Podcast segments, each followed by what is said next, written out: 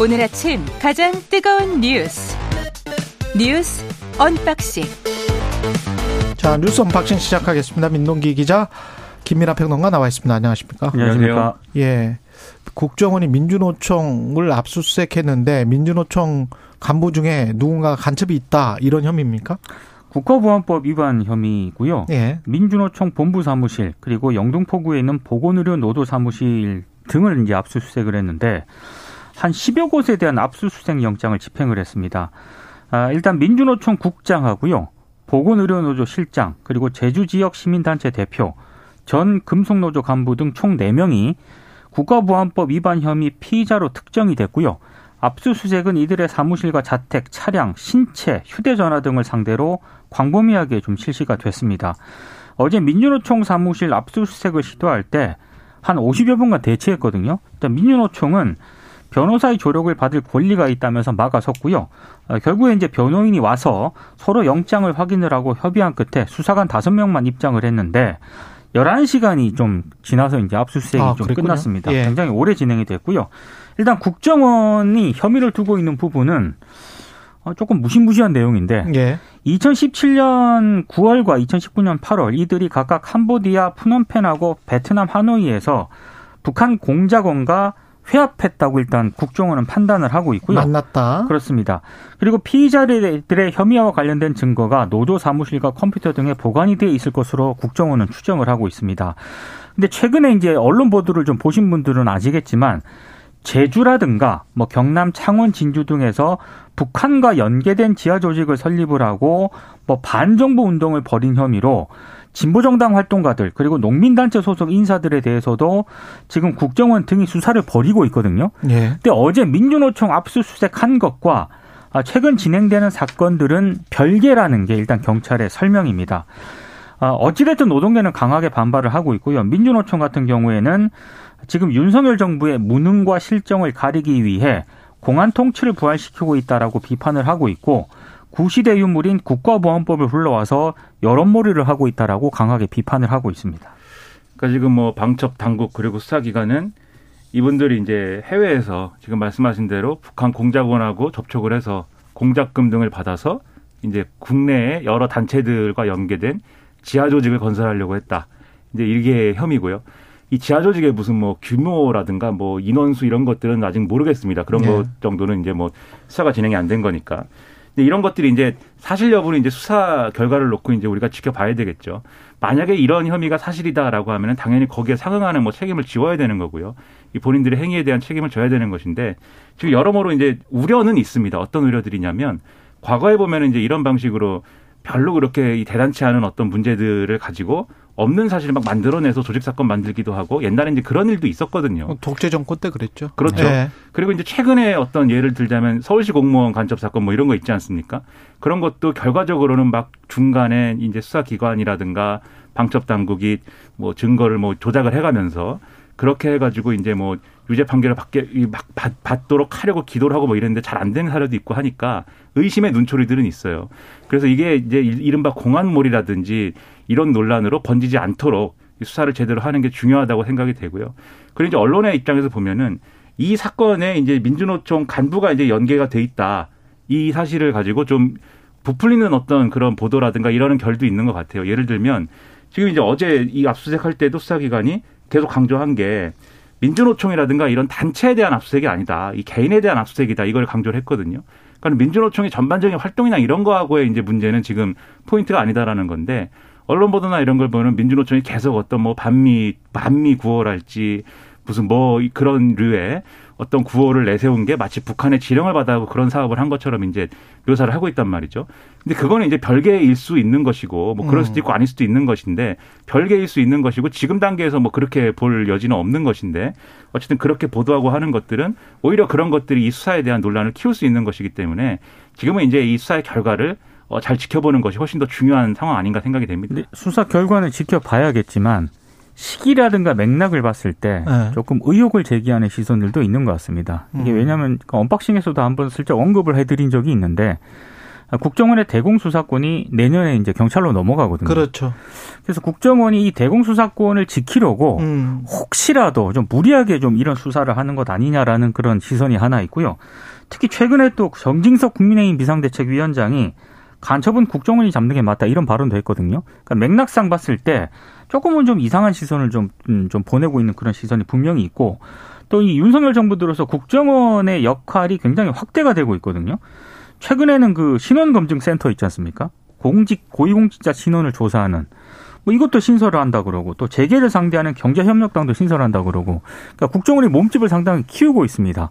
그래서 이런 것과 또 연관하는 그런 시선도 있고 또 하나는 윤석열 정부가 이 반노조 정책을 굉장히 가속화하고 있지 않습니까? 노동계 입장에서 봤을 때는 그것과 결부시켜서 그러니까 지금 네. 이 민주노총 같은 경우에는 뭐 대공수사권 문제도 국정원의 입장에서는 걸려 있지만 결국에는 반노조하고도 좀 맞물려 있는 그런 거거든요. 그러니까 일석이조 정책을 또 가는 거 아니냐 뭐 이런 음. 해석도 나오고 있습니다. 이 대공수사권과 관련돼서는 국정원이 대공수사권을 원래는 갖고 있다가 경찰이 이관을 하도록 국회가 한 것은 국정원이 그걸 악용해서 여러 가지 이제 과거에 이제 앞서 말씀드린 그러한 좀 정당하지 않은 일들을 했기 때문이에요. 그래서 이번 이 수사가 만약에 이제 그런 시선 때문에 어. 어, 이 수사의 어떤 뭐랄까 신뢰성이라든가 이런 게 떨어지면은 국정원이 무리했다 이런 비판을 받게 되면은 오히려 대공사건 이관 문제에 있어서는 국정원이 불리해질 수 있는 거거든요. 그렇죠. 그렇기 네. 때문에 그렇기 때문에 수사를 잘 해야 되고 이 잘이라는 거의 의미는 이게 과도한 어떤 이 정치 공세가 그렇죠 예. 되지 않도록 정치적 맥락이 아니라 정말 이 국가의 안보를 위해서 하는 수사라는 걸 스스로 증명할 수 있을 정도의 그 정도의 수사가 이루어져야 된다고 저는 생각합니다. 마지막으로 한 가지만 덧붙이면 공안몰이라는 게 결국은 이제 국민의 공포를 쓸데없이 자극하는 게 이제 공안몰이고 간첩이 있다면 간첩을 잡아야 되겠죠. 하지만 제가 느끼는 한국 사회의 분위기는 간첩이 있으면 좀 뻘쭘할 것 같은 그런 상황인 것 같아요. 예, 자유민주주의 체제가 굉장히 확고한 그렇죠. 나라라고 생각을 하는데, 네. 뭐, 그분들의 생각이 어, 북한이랑 뭘 해서 뭐 국가 전복이나 혼자 그렇게 생각할 수는 있을 것 같은데, 어, 그렇게 호락호락한 체제는 아닌 것 같습니다. 한국의 자유민주주의 체제는 확고하다. 저는 아, 우리 국민들이 그렇게 호락호락하지 예, 않습니다. 그리고, 예. 그리고 일반 국민들이 공안몰이 한다고 막 공포심에 막 떨고 과거 독재 정부처럼 그런 상황과 전혀 아닌 것 같은데. 그리고 이제 예. 이 의혹이 사실이다라고 하면 예. 사실을 전제하면 음. 사실 북한도 이런 거 해서 별로 좋은 거 없거든요. 그렇죠. 북한도 없어요. 이게 만약에 진짜로 이런 거 했다면 정말 순진한 거죠. 아니, 한심한 그렇죠. 거죠. 제가 볼 때 북한도 네. 뭐 이런 행위를 통해서 뭐 얻을 게 있다라고 생각하지 않을 것 같고 오히려 네. 이 공작금을 주고 만약에 이런 게 사실이라고 하면 그 공작금 주는 사람의 음. 실적과 관계된 측면이 있겠죠. 네. 그러니까는 별로 이게 북한도 좋을 거 없는 일이기 때문에 만약에 이제 북한이 우리 최경영의 최강시사를 듣고 있다고 하면은 예. 이런 쓸데없는 거 하지 마라. 저는 그렇게 포기하시기 바랍니다. 예. 네. 이재명 민주당 대표는 대장동 의혹 관련해서 28일에 출석하겠다 이렇게 밝혔습니다. 네, 어제 마포구 망원시장을 찾았는데요. 여기서 이제 검찰을 좀 비판을 하면서 아무 잘못도 없는 자신에게 또 오라고 하니까 내가 가겠다 이렇게 얘기를 했습니다. 뭐 언론 보도를 보니까 28일 오전 10시 30분에 아, 출석 일정을 확정을 했다라고 합니다. 원래 검찰이 요구한 건 27일이었는데 이재명 대표 얘기는 자기는 평일에는 국정과 당무를 해야 되니까 주중에는 일을 해야 되니 음. 28일인 토요일에 출석을 하겠다 이렇게 얘기를 했습니다. 뭐 언론 보도를 좀 종합을 해보면 어제 비공개 최고위원 회의에서 최고위원들은 좀 말렸다라고 합니다. 어차피 이제 이 대표가 출석을 해서 조사를 받아도 검찰은 구속영장을 청구할 거고 기소 수순을 밟을 테니까 아, 좀 굳이 이제 나갈 필요 있느냐. 음. 뭐 이런 의견이 좀 많았다라고 하는데 일단 이재명 대표가 나가겠다고 결정을 한 거고요. 특히 왜 그럼 이런 결정을 했느냐. 소환 요구에 응하지 않을 경우에는 결국에는 부담을 민주당이 지게 된다. 그렇죠. 예. 그래서 또 소환 요구에 불응을 하게 되면 검찰의 구속영장 청구 명분도 커지기 때문에 그렇죠. 이런 점 등을 감안을 해서 이재명 대표가 결정을 했다라고 하는 건데요. 네. 다만 이제 두 번째 검찰 출석에는 지도부라든가 의원들 대동하지 않기로 했고요. 어제 9시 뉴스에 이재명 대표가 또 인터뷰를 KBS 9시 뉴스 인터뷰했습니다. 네, 했던데 일단 검찰이 변호사비 대납으로 기소를 하면 미쳤다고 생각한다 이렇게 얘기를 했고 낫 도깨비라는 단어가 들어있더라고요. 네, 그렇습니다. 낫 도깨비 같은 일. 그리고 네. 현대판 마녀사당이다라는 그런 음. 얘기도 했습니다. 그리고 변호사비 대납 의혹을 받고 있는 김성태 전 쌍방울그룹 회장을 본 적이 없다고 거듭 주장을 했습니다.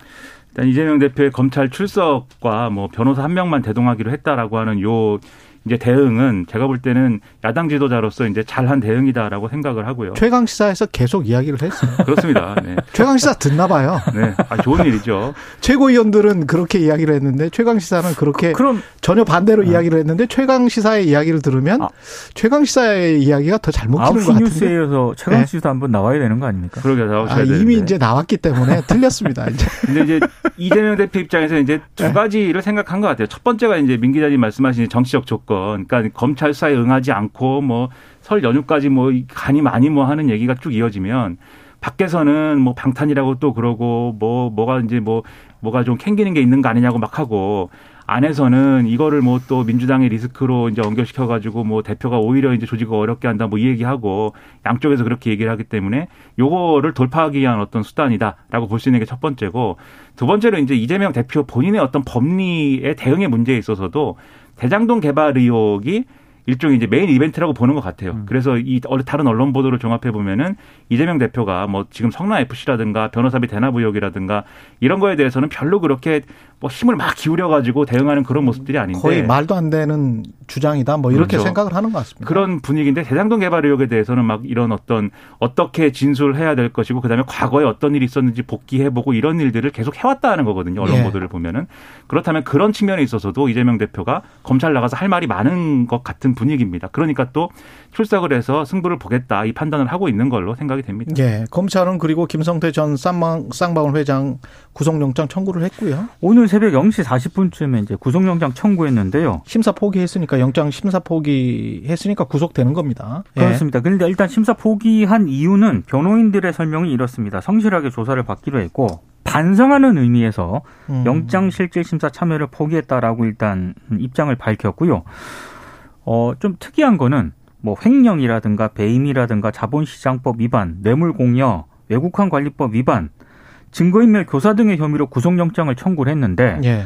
검찰이 이재명 대표에 대한 변호사비 대납 의혹 관련 혐의는 적용을 안 했습니다. 그러니까 요건 아마 뭐 예, 요건 아마 이재명 모르고. 대표에 대한 수사를 좀 하고 나서 음. 그리고 이제 검찰이 최종 판단을 할 것으로 보이는데요. 지금 당장은 뭐가 없 없다는 것일 수도 있을 네. 것 같고요. 그러니까 법원이 빠르면 오늘 저녁 혹은 늦어도 오는 20일 새벽에 김성태 전 회장에 대한 영장 발부 여부를 결정할 것으로 보입니다. 음. 이게 이제 김성태 전 회장에 대해서 어제도 말씀드렸습니다만 우선 그 자본시장법 위반이나 이런 것부터 차근차근 지금 수사를 해나가야 되는 입장이에요. 검찰 입장에서는. 그리고 그런 것들은 사실 어, 이 규명하기 어느 정도 이제 쉬운 문제일 수 있지만 변호사비를 대납했다라는 거는 지금 이제 법조계의 의견이나 이런 걸 들어보면은 이거는 좀 이 규명하기가 마지막 단계에서 이제 규명을 해도 해야 될 것인데 규명하기 쉽지 않은 문제일 것이다라고 또 얘기를 하거든요. 오히려 이제 지금 뭐 예를 들면은 이 대북 송금과 관련된 문제에 있어서는 어느 예상하지 못한 어떤 그런 것들이 더 나올 수 있는 그런 여지가 있는데 음. 그것이 이제 변호사법 변호사비 대납까지 갈 것이냐는 미지수기 때문에 그래서 그것과 이제 이것은 전혀 다른 별개의 문제이기 때문에 그렇죠. 예. 그래서 이제 영장 청구하는 혐의나 이런 것들에 이제 적시가 안 된 거지만 근데 음. 결과적으로는 그 부분도 결국은 수사를 하겠죠. 음. 앞으로 과정을 쭉 지켜보는 게 필요합니다. 수원에서 계속 어떤 이야기가 흘러나오고 있는 것 같습니다만은 뭐 이재명 어제 KBS 9시 뉴스에서도 그런 이야기 나왔었잖아요. 그러니까 뭐 전화로 한번 바꿔줬을 수는 있지만 모르는 사람이다. 네. 근데 알고 모르고가 중요한 게 아니고 그렇습니다. 결국은 이제 법적으로 이게 죄가 있는 어떤 돈을 받았느냐, 그렇죠. 변호사비를 대납받았느냐, 음. 그게 핵심이니까요. 그러니까 언론이 자꾸 예. 김성태 전 회장이랑 이재명 대표는 아는 사이인지 아닌지에 대해서 막 쓰는데 그거는 그게 무슨 상관입니까? 그렇죠. 예. 최순실 씨하고 이재용 전 이재용 부회장하고 뭐 아는 사이여서 뭐 이런 일이 그런 일이 있었겠습니까? 그런 그렇죠. 건 전혀 상관없거든요. 예, 그냥 그 본질 본질의 진실에 접근하려고 노력을 해야 검찰이나 혹시 검찰의 주변 인물들이 그런 거를 흘린다고 하더라도 언론의 뭐랄까요 그 정화 능력은 따로 있어야 될 것 같아요. 나경원 전 의원이 다시 자맹을 했다. 이게 출마를 안 할 수도 있겠습니다. 근데 언론들의 해석은 좀 나뉩니다. 예. 예. 근데 어찌됐든 어제 예정됐던 일정은 전부 취소를 했고요. 음. 자맹에 일단 들어갔습니다. 일단 그 초선 의원들이 원래는 어제 한 43명이 이제 나경원 전 의원을 규탄하는 이른바 그 성명서에 43명이 이름을 올린 것으로 일단 보도가 됐었는데 어제 오전에 또 7명이 추가가 돼가지고 한 10명으로 늘어났거든요. 그러니까 국민의힘 초선 의원들이 상당히 좀 앞서고 있는 그런 상황인데 이 부분에 대해서는 좀 비판적인 여론도 좀 만만치 않은 것 같습니다. 이게 왜냐하면 결국에는 공천을 빌미로 이 초선 의원들을 상당히 뭐 돌격대 비슷하게 줄 세우는 것 아니냐 이런 비판도 제기가 되고 있는 그런 상황인데요. 특히 이제 초선 의원들 같은 경우에는 이른바 윤심 논란이 제기될 때마다 항상 이게 초선 의원들이 앞장서는 그런 모습을 보였거든요. 그래서 결국에는 내년 총선에서 공천을 받아야 되니까 음. 그러니까 좀 그런 측면을 좀 고려하는 좀뭐 비판 뭐 이런 것도 나오고 있는 상황입니다. 그러니까 더 이상 소장파는 없는 것 같아요. 옛날엔 소장파라 그랬는데 그러니까 초선 의원들이 원래 소장파는 좀 개혁적이고 그렇죠. 뭔가 좀 맞서는 듯한 그렇죠. 이게 있었는데 뭔가 소신이 있는 것 같고 네. 뭐 그런 분위기가 옛날엔 있었는데 지금 성명에 43명이 참여했다고 이제 말씀하셨는데 이게 성명이 43명이 모여서 냈으면은 그 걸로 이제 끝내야 되잖아요.